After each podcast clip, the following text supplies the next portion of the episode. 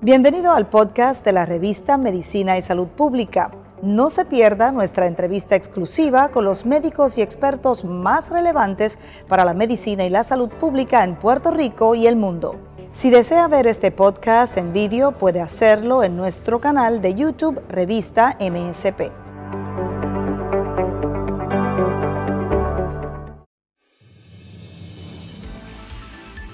A pesar de los esfuerzos en todo el mundo por detener el COVID-19, el segundo año de la pandemia que ha cambiado la dinámica del mundo nuevamente se perfila como uno de los años más mortales. Esta información fue además confirmada por la Organización Mundial de la Salud. Conozca todos los detalles aquí en MSP AM edición diaria. Más detalles, adelante. El derrame cerebral es una de las principales causas prevenibles de muerte y presta atención porque el consumo de cigarrillo, la obesidad y una dieta poco saludable son los principales factores de riesgo. Más adelante los detalles. ¿Y cuál es el nivel de hipertensión en Puerto Rico? ¿Cuán peligrosa esta condición? Lo conoceremos hoy. No podemos bajar la guardia en torno al COVID-19, aunque hemos bajado al 3% el nivel de positividad en el país. Nueva York parece estarla bajando. En Nueva York no es obligatorio ya el uso de mascarilla entre los vacunados en lugares públicos. La Junta de Supervisión Fiscal no se responsabiliza por la crisis en torno a la sección de neurocirugía del recinto de ciencias médicas de la Universidad de Puerto Rico. Saludos, mi nombre es Luis Penchi y esto es MSP Edición Diaria.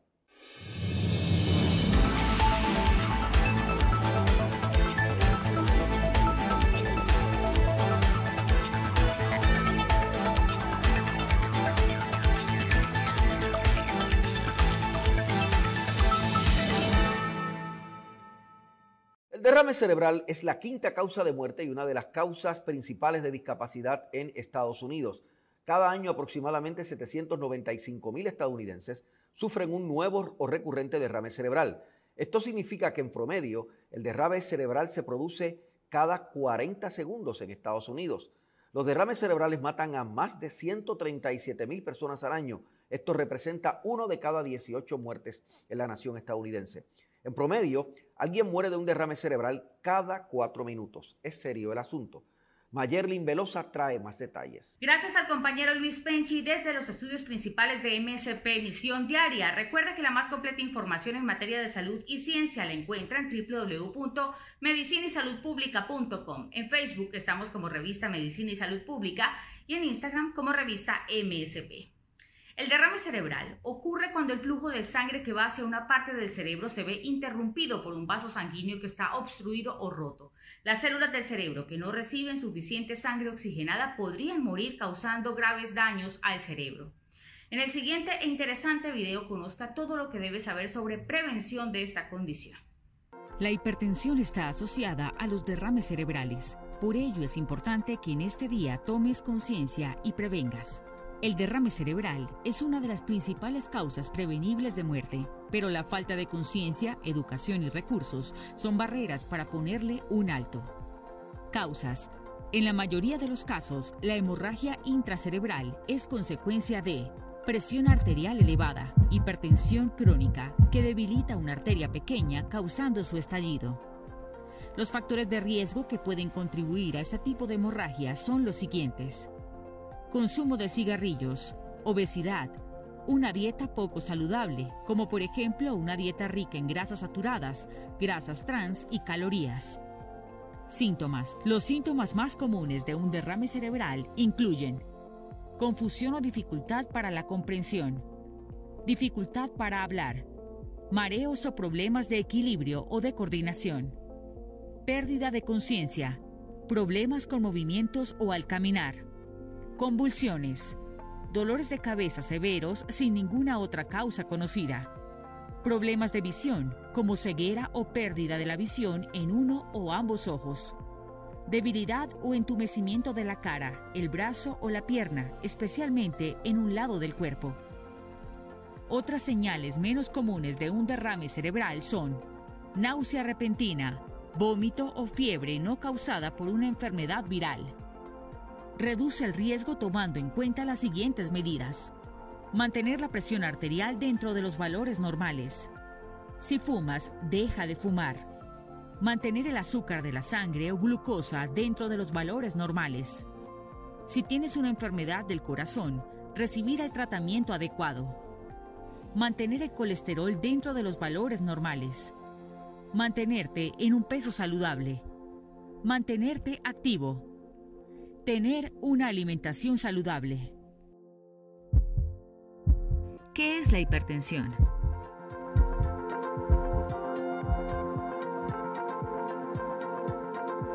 Para que a todos nuestros órganos les llegue sangre y puedan funcionar de la manera correcta, el cuerpo cuenta con un sistema especializado de tuberías llamadas arterias y venas y una bomba especializada que es el corazón. El corazón realiza un ciclo de bombeo que se repite millones de veces durante nuestra vida. Se llena con la sangre que recibe de las venas, para después expulsar con fuerza la sangre hacia las arterias. A esta fuerza con la que la sangre viaja por las arterias la llamamos presión arterial y se divide en dos componentes.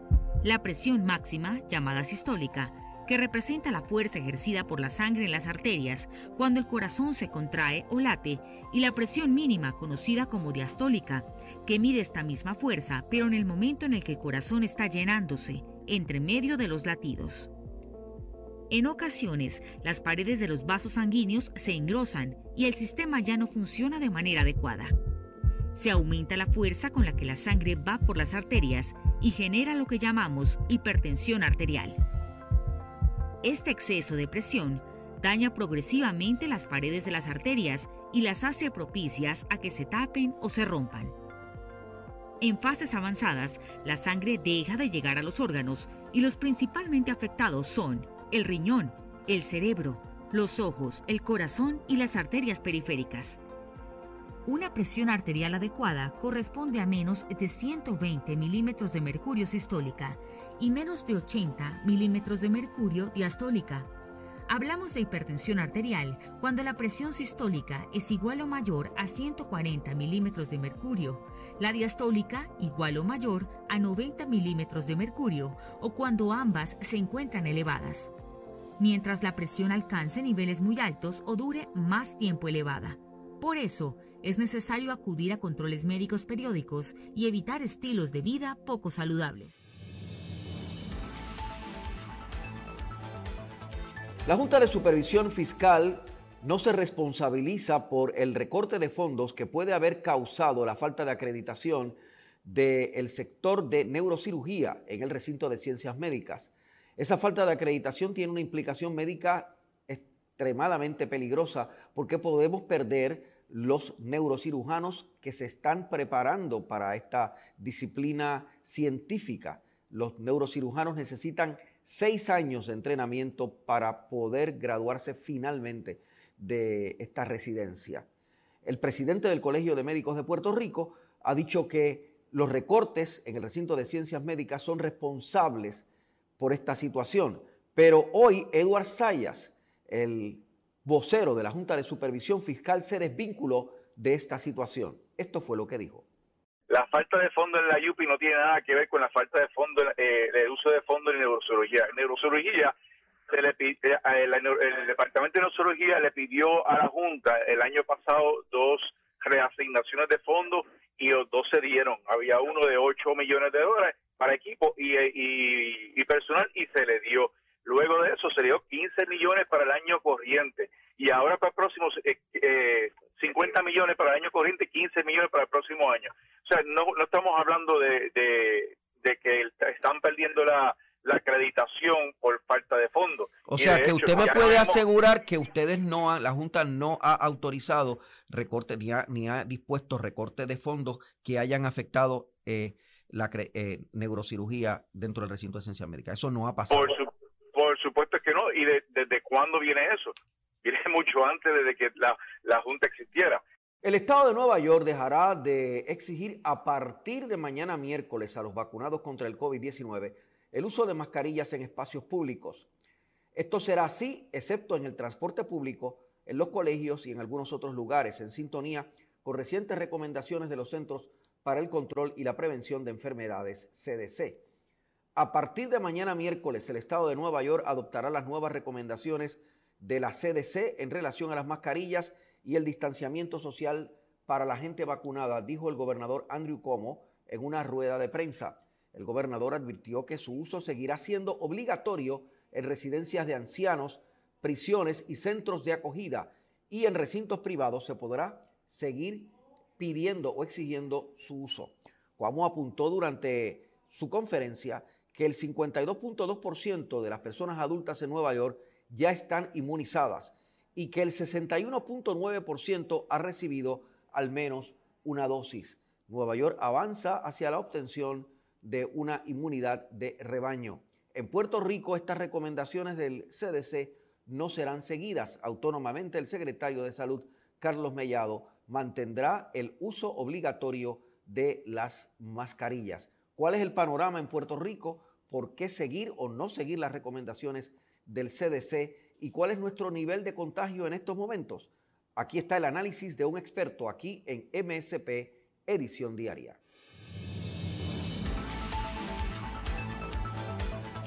Debemos seguir utilizando las mascarillas en Puerto Rico, aunque el CDC en sus guías eh, ha liberalizado el uso de las mismas para ciertas circunstancias. ¿En qué momento estamos en cuanto a la pandemia? ¿Estamos mejorando? ¿Estamos cerca de la inmunidad de rebaño? Tenemos al director del Departamento de Bioestadística del Recinto de Ciencias Médicas de la Universidad de Puerto Rico, el doctor Juan Carlos Reyes. Saludos, doctor. Gracias por estar con nosotros en Medicina y Salud Pública. Saludos, saludos, Luis Penchi. Óigame, doctor, eh, debemos seguir usando la mascarilla eh, en las circunstancias en que la hemos estado usando en Puerto Rico o podemos darnos el lujo de liberalizar el uso de las mascarillas como lo está recomendando el CDC, que permite el uso en lugares cerrados entre personas vacunadas, eh, el no uso en, lugares cerrados entre personas vacunadas e incluso permite el uso, el no uso, debo decir, eh, de, de mascarillas en espacios abiertos ¿Qué le parece? Sí, pues mira, en términos del no uso en espacios abiertos, yo estoy de acuerdo, ¿verdad? Personas que están eh, vacunadas con sus dos dosis, en el caso de Moderna y de Pfizer, y en el caso de, la única dosis, en el caso de Johnson Johnson, y que ya hayan pasado dos semanas, esos 14 días, para que la inmunidad de nuestro sistema desarrolle anticuerpos que neutralicen el virus en caso de que uno se exponga, pues definitivamente yo estoy de acuerdo. Eh, en, actividades al, aire libre siempre y cuando la gente no esté aglomerada. No estamos hablando de un concierto en un parque donde estén todo el mundo aglomerado, ¿verdad? Eh, o en una actividad eh, eh, deportiva donde todo el mundo esté aglomerado y, la gente esté cerca, gente vacunada y no vacunada. Ahora, en, el, en términos de lo que requiere el que las personas estén en lugares cerrados, hay, hay muy buenas ideas a través de toda la pandemia y tienes que entender, ¿verdad? Que eh, tanto el CDC como otros organismos han, han recomendado cosas que en su momento, ¿verdad? Lamentablemente han sido un poquito ambivalentes. No sé si recuerdas que cuando, por ejemplo, cuando yo fui parte del Task Force médico a principios de la epidemia, entre marzo y abril del año pasado, el CDC titubeó con las mascarillas. No sé si lo recuerdas. Sí, recuerdo. Eh, eh, titubearon con si la mascarilla era o no era efectiva y el grupo de, trabajo, el doctor Guillot, infectólogo, el doctor Santana, que son infectólogos que fueron colegas míos, compañeros del Task Force, hicimos una gran revisión de literatura sobre lo que está ocurriendo en Asia y ¿verdad? los asiáticos vienen enfrentando virus respiratorios hace tiempo, el SARS, el, el MERS, eh, eh, virus eh, eh, del flu, ¿verdad? del H1N1, la porcina, o sea que, ellos conocen mucho de cómo lidiar con estas situaciones y en estudios ecológicos grandes se veía claro que los países asiáticos que mantenían la mascarilla en público y en lugares cerrados tenían incidencias menores que los países de Europa y de Estados Unidos. Entonces, recomendamos fuertemente a la gobernadora que mantuviera las mascarillas en público y la gobernadora eh, hizo obligatorio el uso de mascarillas en Puerto Rico. Y yo me atrevería a decir con mucha honestidad que parte del gran logro que hemos tenido los puertorriqueños ha sido el uso de mascarillas. Siempre hay gente que no la quiere usar, gente rebelde, ¿verdad? gente difícil, gente que por alguna razón no ha tenido, ¿verdad?, la oportunidad de estar bien educado sobre esto, pero hay, mira, Penchi, hay dos, dos factores, dos datos científicos bien básicos de por qué Puerto Rico lo ha hecho bien en términos de su población, la ciudadanía, el Departamento de Salud. Tenemos, tenemos cosas, ¿verdad?, de, las que quizás no hemos hecho tan bien, pero el uso de la mascarilla, hay dos factores importantes. Uno, la mortalidad. Cuando tú miras, es muy lamentable que tengamos 2.500, 2.600 puertorriqueños que hayan fallecido en la pandemia y familias que han perdido sus familiares. Pero en términos de tasa de mortalidad específica por COVID, tú divides la cantidad de muertes por COVID en Puerto Rico entre la cantidad de la población puertorriqueña y eso te da menos de 70 por cada 100 mil habitantes.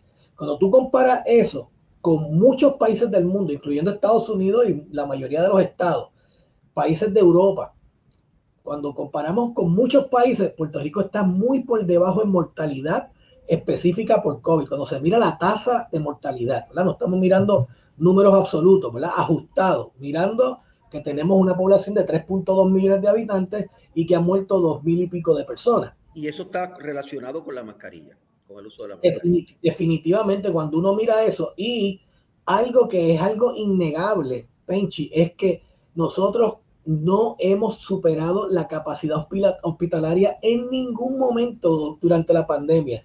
Y, ¿verdad? No quiero sonar mal, pero todos sabemos que nuestro sistema de salud no es el mejor del mundo. Eh, así que algo hemos hecho muy bien en términos colectivos como, como país, ¿verdad? Para que, para que esto no se nos haya ido de las manos. Sabemos que nuestro sistema de salud es un sistema frágil, que pues, se compromete con facilidad. Sin embargo, nunca nos hemos ido por encima de, lo que ha ocurrido en países de Europa, en, Estados Unidos, en Nueva York, que, tiene un sistema de salud tan complejo y sofisticado y se fue por encima de la capacidad. O sea que eh, hay, hay, hay datos científicos claros de que en Puerto Rico de, lo hemos hecho mejor, lo hemos hecho bien. Doctor, y en este momento en que ha aumentado la vacunación y siguen llegando vacunas y y además ha aumentado el, escenario de la vacunación, ¿verdad? Estamos ya vacunando niños de 12 años en adelante. Eh, no nos podemos dar el lujo de flexibilizar el uso de la mascarilla porque estamos más vacunados. pues fíjate, yo pienso que en los, espacios abiertos sí, ¿verdad? Si usted va a la playa y se mantiene en su grupo familiar lejos de otras personas, no hay aglomera, no, se aglomeran en algún lugar, ¿verdad?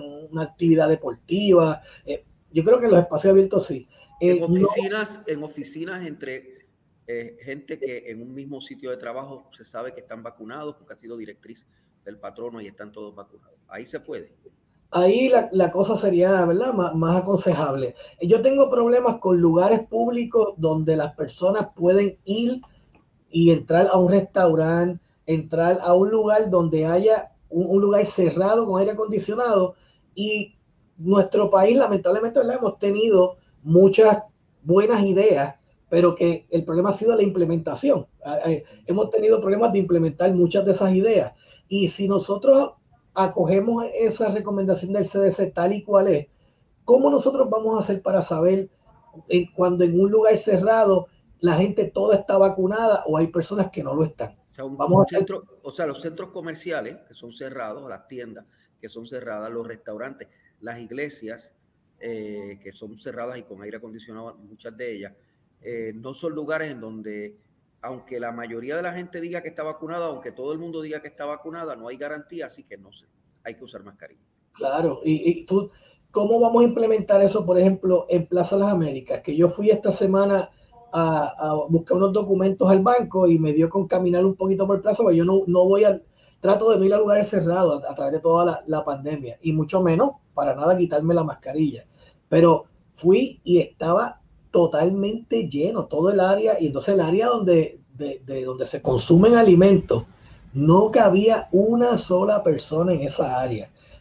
¿Tú te imaginas si nosotros nos quitamos todas las mascarillas con turistas, población? ¿Cómo tú controlas quién está vacunado y no vacunado en un lugar cerrado como ese? O sea que yo creo, yo estoy totalmente a favor del doctor Mellado de, de, de haber eh, ¿verdad? establecido el que en Puerto Rico por ahora no nos vamos a quitar la mascarilla. Un pasaporte universal para los que están vacunados es, un, es una iniciativa viable para, para que la gente se pueda identificar como vacunado o esa es una cosa que no.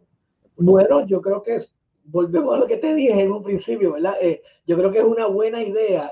La implementación es lo que siempre, ¿verdad? Se nos hace un poquito difícil.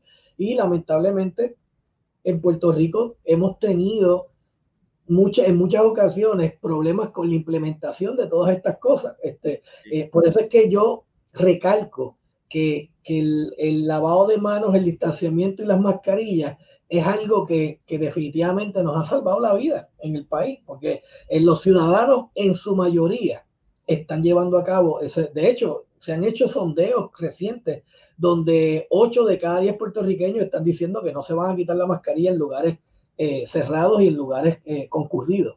Eso me, me, parece muy bueno, porque todavía estamos un poquito lejos de la, de la... Se ha hecho un esfuerzo grande de vacunación y, y se ha logrado mucho, pero estamos entre un 35 y un 40% de vacunación, o sea que estamos lejos de ese 70% que se estima que es lo que sería la inmunidad de rebaño que yo tengo un poquito de duda sobre ese estimado porque al tener variantes más contagiosas, ese cálculo de cobertura de vacunación se hace a base de algo que se llama el, el RE o RT, que se le conoce como la tasa de reproducción específica del agente infeccioso. Y si esos agentes infecciosos aumentan su contagio, su infectividad, esa, esa tasa de cobertura se supone que aumente. Y, y el ejemplo básico de esto, por ejemplo, es el sarampión. El sarampión es una de las enfermedades respiratorias más contagiosas, ¿verdad? Especialmente en la niñez. Entonces, como su RT es de casi de 18, pues entonces necesitamos un 95% de personas vacunadas para que la gente, para que no hayan brotes, para que no se siga contagiando la gente. Así que al tener variantes más contagiosas en Puerto Rico y que, son de más fácil este, diseminación, es bien probable que ese 70% tenga que ser un poquito más alto. Así que eh, no podemos ir en una carrera de 400 metros y en los últimos 100 metros, cuando vemos la meta, parar de correr, porque si no el virus se nos va a ir al frente. Doctor, y en cuanto al, al momento en que estamos sobre el, sobre, eh, el nivel de positividad, ya estamos por debajo del 5%. Pues eh, yo estoy bien contento porque los números, los números que tenemos hasta ahora indican que está por debajo del 5%, está cerca como de un 3%, 2.8%. Y eso pues es muy bueno. Eh, pero siempre tenemos que saber que esa positividad la calculamos día a día, tiene su nivel, ¿verdad? De, estimado en el error también, porque cuando eh, es de la cantidad de pruebas que se hacen, que, que no hay momentos donde esto fluctúa, ¿verdad? Y eso afecta el por ciento. Pero definitivamente la tendencia, que es lo que debemos de mirar muchas veces en, en, epidemiología, ¿verdad? No el dato exacto del día, pues es a que estamos reduciendo y eso pues bien bueno. Las muertes estuvieron bien altas, pero ya empezamos a ver cómo reducen, porque es que esas muertes de estos días vienen de los picos de contagio que teníamos hace dos, tres semanas atrás. Eh, estamos cuál lejos de la inmunidad de rebaño. Vamos a llegar, vamos a tenerla en septiembre algunos pensaban que en agosto eso está lejos todavía. No es para sí, yo, llevábamos buen paso, pero ya hemos podido ver que hay un poquito de resistencia de ciertos grupos. Y, y cuando se habla de vacunación, siempre hay un grupo que tan pronto la vacuna está, la gente se vacuna. ¿verdad? Esa gente que están bien instruidas, educadas, conocen de esto, saben la importancia de las vacunas. Ya hay un segundo grupo que hay que convencerlos un poco y hay un grupo que hay que darle mucha educación y que entiendan bien lo que está ocurriendo para que se vacunen y hay un grupo que nunca se va a vacunar. Eso es básico en la historia de la vacunación, ¿verdad? Y, es, y lo que queremos es que ese grupo que nunca se va a vacunar sea el más pequeño posible. ¿verdad? Y esto como cambia es con educación. La gente con miedo no se vacuna. La gente todavía, yo lo oigo hablando del chip para que los traqueen, de, de, que le están inyectando el virus. Mira, si a mí no me ha dado COVID todavía, porque yo me voy a inyectar el virus, que no, cosa que es totalmente errónea, ¿verdad? Pero esto, estos miedos, como uno los combate, es con educación.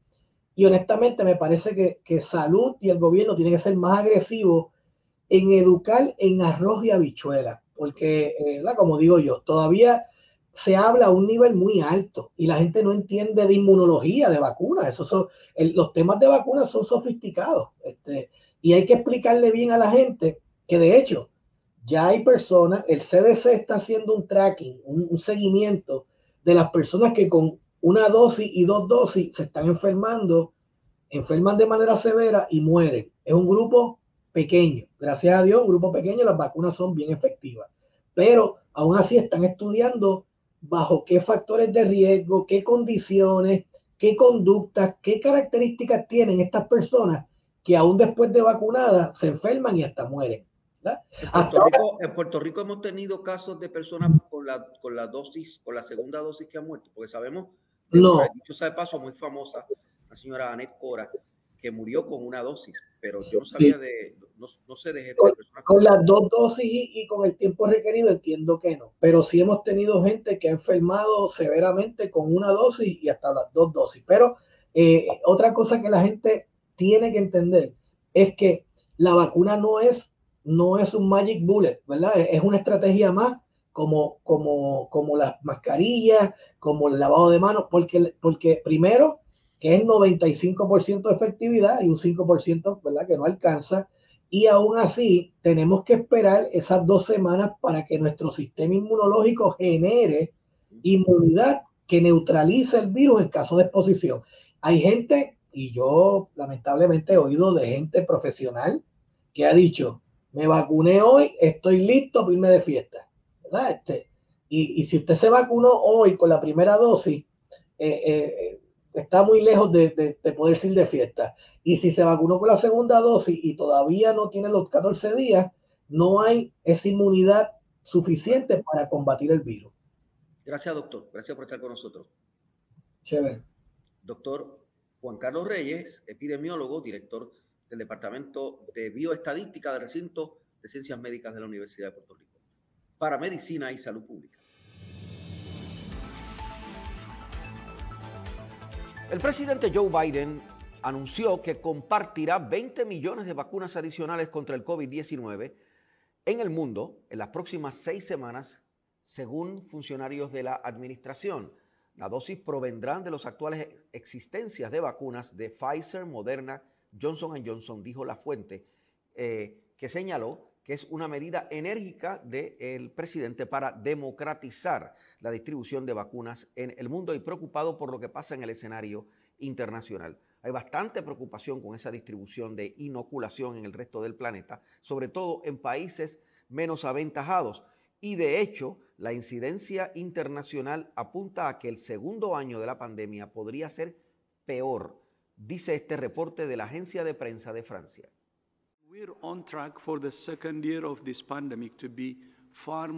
El segundo año de la pandemia de coronavirus va camino a ser más mortífero que el primero.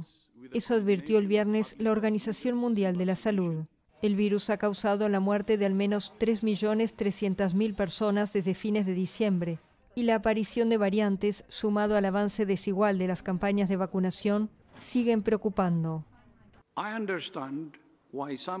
Entiendo por qué algunos países quieren vacunar a sus niños y adolescentes, pero ahora mismo los insto a que lo reconsideren y en su lugar donen vacunas a COVAX. El mecanismo COVAX, que la OMS gestiona junto a fondos privados, se quedó sin buena parte del suministro de vacunas que esperaban el segundo trimestre del año, porque países como India, que fabrica la mayor parte de las vacunas del mecanismo, decidieron prohibir las exportaciones. Por otra parte, el organismo exhortó a las personas vacunadas a seguir utilizando la mascarilla en las regiones donde la transmisión del virus todavía es elevada. Estados Unidos, donde el número de casos bajó fuertemente, anunció el jueves que las personas inmunizadas ya no tendrán que llevar mascarilla ni mantener distancia en espacios interiores. Celebramos el Día Mundial de la Hipertensión. En Estados Unidos, una de cada 18 muertes eh, se relacionan con la hipertensión en la medida en que están relacionadas también con accidentes que conocemos como derrames cerebrales.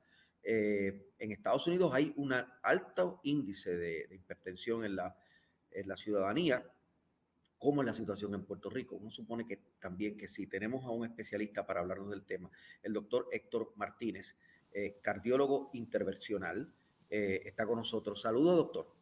Eh, gracias Luis por, por esta invitación y saludos a toda la audiencia. Yo me imagino que tenemos un alto nivel de hipertensos en Puerto Rico. No, de eso no hay duda. Este, y lo más importante es que la mayoría de los pacientes ni saben que tienen la condición. Por eso es que es importante eh, que vayan a visitar a su médico primario, específicamente que se le coja la presión. Y es bien importante saber cuál es el mecanismo y cómo se toma la presión. Porque muchas veces tengo muchos pacientes que llegan a mi oficina y me dicen, doctor, es que cada vez que estoy en, mi su oficina, aquí tengo la presión alta, pero cuando estoy en mi casa tengo la presión bien. Pues eso no necesariamente significa que el paciente tiene la presión elevada. Es cuando la presión elevada está por décadas y décadas, que es que ocurre un daño muy severo que puede llevarnos a tener una apoplejía o lo que comúnmente se le conoce como un derrame cerebral. Doctor, o sea, que significa que uno en una oficina se puede poner nervioso y, reflejar una presión mayor a la que usualmente tiene. definitivamente, definitivamente, este, Luis, esto se le conoce como el síndrome de la bata blanca, ¿verdad? Ustedes me ven, yo no tengo bata blanca, yo en mi oficina no, no utilizo bata blanca, pero eh, así que se le conoce y es, es secundario a la ansiedad de, que le provoca a los pacientes estar en, en una oficina médica y no necesariamente está asociado a un problema patológico. Tener la presión elevada, en algunos momentos del día o cuando hacemos ejercicio es hasta cierto grado normal. Nos sube la presión durante la mañana para podernos despertar después que unas hormonas del cuerpo, una hormona en particular que se le conoce como el cortisol, se eleva y nos permite aumentar la temperatura. Y esa es la razón por la cual nosotros los seres humanos pues nos despertamos. Esto hasta cierto grado es normal y es una de las razones por la cual explican de que la mayoría de los infartos del corazón ocurren en la mañana. Cuando este proceso es crónico, que el paciente se despierta con las presiones muy elevadas o persiste con presiones elevadas durante el día por décadas y décadas, es cuando ocurren estos problemas que pueden ser asociados a problemas de derrame puede cerebral. Uno levantarse todas las mañanas, tener presión alta y no, y no darse cuenta. Oh, pues seguro que sí, seguro que sí. Es el famoso asesino silencioso, que es como se le conoce. Por eso es que es tan importante controlarlo. Y como estábamos hablando anterior, anteriormente, Luis, eh, la mayoría de los pacientes le encantan los medicamentos cuando nos hacen sentir mejor. Pero lamentablemente esto es una condición donde nosotros damos medicamentos y el paciente me dice, pero doctor, es que yo me siento igual. Claro, estos son medicamentos que vamos a tomar crónicamente por muchos años para evitar eh, lo que se le conoce eventos secundarios eh, cardiovasculares, que ahí incluyen eh, problemas del corazón, problemas de los ojos, problemas de los riñones y problemas de apoplejía cerebrales. Se de pacientes que han dicho, me han comentado, yo no soy médico, pero me han comentado así anecdóticamente, pues yo tengo un problema de presión alta, me tomo las pastillas de la presión, no me siento nada diferente, me siento igual, pero me da tos. Hay unos efectos secundarios. me da tos. Así que esa, esa pastilla lo que hace es dándome tos. Sí, sí, es, un medicamento bien común que se le conocen como los inhibidores de, inhibidores de la convertasa. Son medicamentos bien comunes que utilizamos mucho. Eh, lo importante es que el paciente sepa que se pueden cambiar. Eh, uno de los mecanismos por el cual funciona ese medicamento nos ayuda mucho específicamente con pacientes que tienen problemas de corazón débil. Eh, por ende, se pueden hacer cambios, fácil de identificar. Eh, y por eso es que nosotros que llevamos unos añitos en esto, pues tratamos de no dar esos medicamentos de entrada para evitar estos efectos secundarios porque no queremos que un paciente vaya a la oficina de un médico y le diga a sus familiares, pues mira, este doctor me dio este medicamento y lo único que yo hago es estar orinando porque le dieron un diurético o le dieron un medicamento que se llama amlodipine y lo único que hace es que las piernas están hinchadas y ahora el paciente está incómodo, así que tratamos de dar medicamentos que no tengan efectos secundarios. El eh, doctor, el, síntoma más común de, un, de, una hipertensión muy, muy alta es dolor de cabeza, mareo, ¿qué puede dar? Pues mira, los síntomas clásicos que la gente habla es que pues tengo dolor de cabeza, ya no soy el mismo, me siento confundido, eh, los, americanos le llaman esto lightheadedness, que sienten que, la cabeza está como, como por encima, como flotando. Eh, esos son síntomas no específicos. Yo lo que siempre le, le explico a los pacientes es lo siguiente, si usted tiene la presión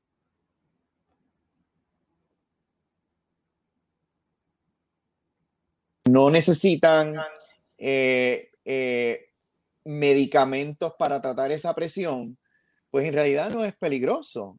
Pero si uno de repente empieza a tener la presión 180, 190 de sistólica, 200 persistentemente, pues ahí es donde verdaderamente necesitamos ir a una sala de emergencia.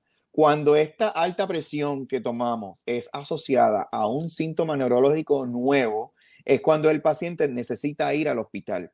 Claro, esto es porque es tiende a ser lo más común que lo hace que el paciente vaya al hospital. En el caso mío, como yo me dedico a tratar pacientes con infarto del corazón, pues lo asociamos a que el paciente tiene la presión elevada y tiene dolor en el pecho, lo, que se le conoce como la famosa angina.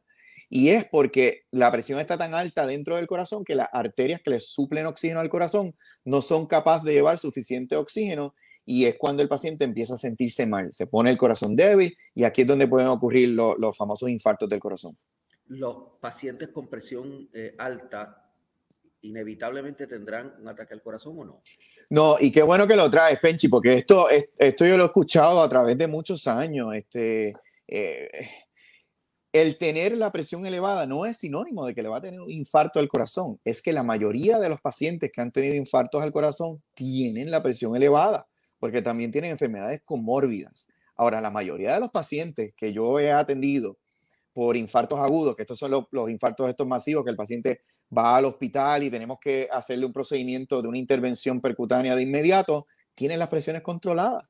Por ende, una cosa no tiene que ver con la otra, son dos mecanismos completamente distintos y la patología de un infarto del corazón es distinta a la patología de padecer de la presión elevada, que hasta el día de hoy estamos bastante convencidos que se le conoce como hipertensión esencial, de que es que la vasculatura se empieza a, a, poner más dura y lo que, lo que ocurre es que eh, las, las, arterias eh, pierden su habilidad de, de, ser más suave y entonces eh, aumenta la tensión capilar, que es lo que pasa, la tensión vascular, y por ende pues aumenta la presión. Hasta cierto grado, un poco de alta presión parecería ser un proceso relativamente normal con la edad, ya cuando tenemos una presión persistentemente elevada por encima de los 140, 90, ya entonces consideramos que esos pacientes necesitan medicamentos.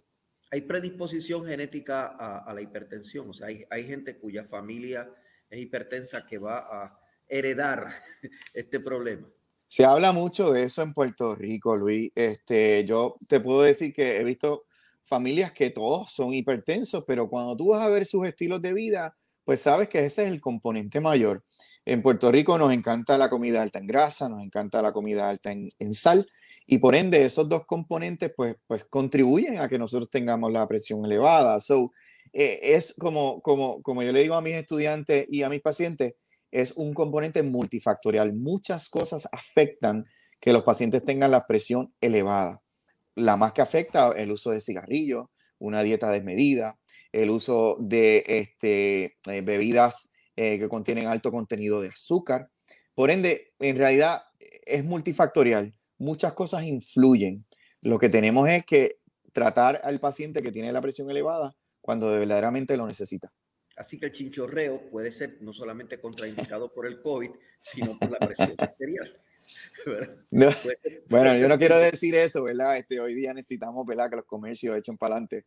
Pero sí te tengo que decir que tenemos que ser responsables con nuestra dieta y tener una dieta balanceada. No es que todos los días tenemos que estar comiendo grasa, pero tenemos de seguir la, ¿verdad? Lo, lo que nos dicen los expertos sobre la dieta balanceada. Yo siempre digo a los pacientes, usted puede comer carne, no es que usted no pueda comer carne, pero es importante que no me coma carne todos los días y específicamente los carbohidratos, que es el, el arroz y el pan pues es donde verdaderamente la dieta en Puerto Rico pues nos hace tanto daño, porque no podemos estar comiendo arroz y pan todos los días.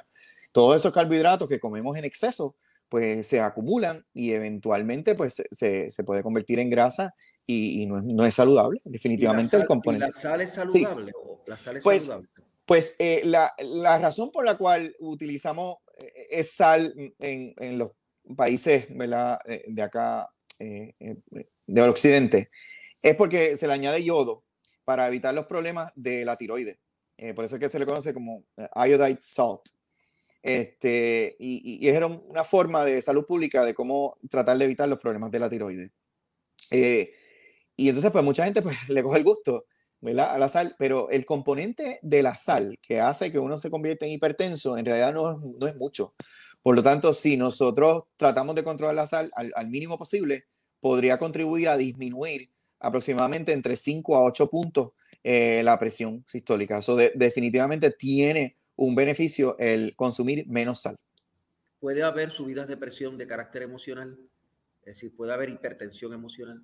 Pues seguro, pues seguro, y lo vemos todos los días, claro, y es bien común y hasta cierto grado, y hasta cierto grado, Penchi, es protectivo, porque cuando tenemos una emergencia, ¿verdad? Si, si, si, si ocurre algo que tenemos que salir corriendo, ¿verdad? Un carro para encima de uno y tenemos que salir corriendo, pues nos tiene que subir la presión, porque el cerebro tiene que reaccionar a esto. Por lo tanto, esto es, esto existe la presión elevada que es completamente normal y fisiológica y ocurre la presión alterada cuando es secundario a patología. Y, y, hay una distinción bien grande. Yo puedo hacerle a un paciente un sonograma del corazón y puedo identificar cuál es la alta presión que es patológica versus cuál es la alta presión relacionado a either que el paciente es muy emocional o muy ansioso o tiene otros problemas de salud que le pueden subir la presión y no necesariamente ser secundario a un problema patológico leía los comentarios de un médico que decía Medicina y Salud Pública que entiende él que después del huracán María ha aumentado la incidencia de hipertensión en Puerto Rico. Digo, después eh, del huracán María hubo mucha tensión, perdimos la electricidad por mucho tiempo, mucha gente perdió el empleo, perdió sus propiedades. E, esto es totalmente razonable. Pues seguro, pues seguro que es totalmente razonable y lo vemos todos los días. Y en, y en mi oficina más vemos después de la pandemia el, el, el personal y la, la sociedad está traumatizada con esto que ha ocurrido. La cantidad de infartos ha sido mayor. Y, la razón por, por, esto, Penchi, es que al principio se le dijo a los pacientes, no vaya a la sala de emergencia, no vaya al hospital. Pues la gente estaba teniendo los infartos en la casa. Y esto, eso fue una recomendación no basada en evidencia, probablemente fue basada en la emergencia. Pero lo que provocó es que ahora lo que hemos tenido es un ataponamiento de pacientes con enfermedades crónicas que no han sido bien tratadas. Y entonces, el, el, ¿verdad? la válvula de escape es la sala de emergencia y la sala de emergencia todo el tiempo está llena ahora de pacientes con infartos y problemas de alta presión y problemas de apoplejía. Eh, es algo, es, mucho más problemático que el problema del COVID. Eh, eh, siempre yo, yo, le digo a mis estudiantes que el, el, el, daño colateral del COVID, a medida que nosotros estudiemos esto a través de los años, nos vamos a dar cuenta que ha sido mayor que la pandemia como tal sea que ha aumentado ciertamente el nivel de hipertensión después del, del, COVID. Definitivamente, Pencho. en, en, áreas del país como el sur hay que añadirle que además sigue temblando la tierra. Definitivamente. Y eso nunca va a parar. Al igual que las pandemias nunca van a parar, que quede claro. Los huracanes nunca van a parar, los terremotos nunca van a parar y las pandemias tampoco. Tenemos que protegernos y la mejor forma de protegernos es ponernos la vacuna, no hay duda de eso. Y, e ir al médico. claro, claro, por supuesto. Gracias, doctor. Gracias por estar con nosotros. Siempre a la orden. Gracias, Penchi. El doctor Héctor Martínez para la revista de Medicina y Salud Pública. Cubrimos la ciencia porque la ciencia es noticia. Esto ha sido MSP Edición Diaria por hoy. Sintonícenos siempre a esta misma hora en esta misma plataforma digital. Pero todo el día puede accesar información variada, oportuna, reciente, fresca, autorizada y veraz en nuestras plataformas de comunicación social aquí en la revista de Medicina y Salud Pública. Hemos estado bajo la dirección técnica de Fabiola Plaza. Mi nombre es Luis Penchi para Medicina y Salud Pública. Cubrimos la ciencia porque la ciencia es noticia.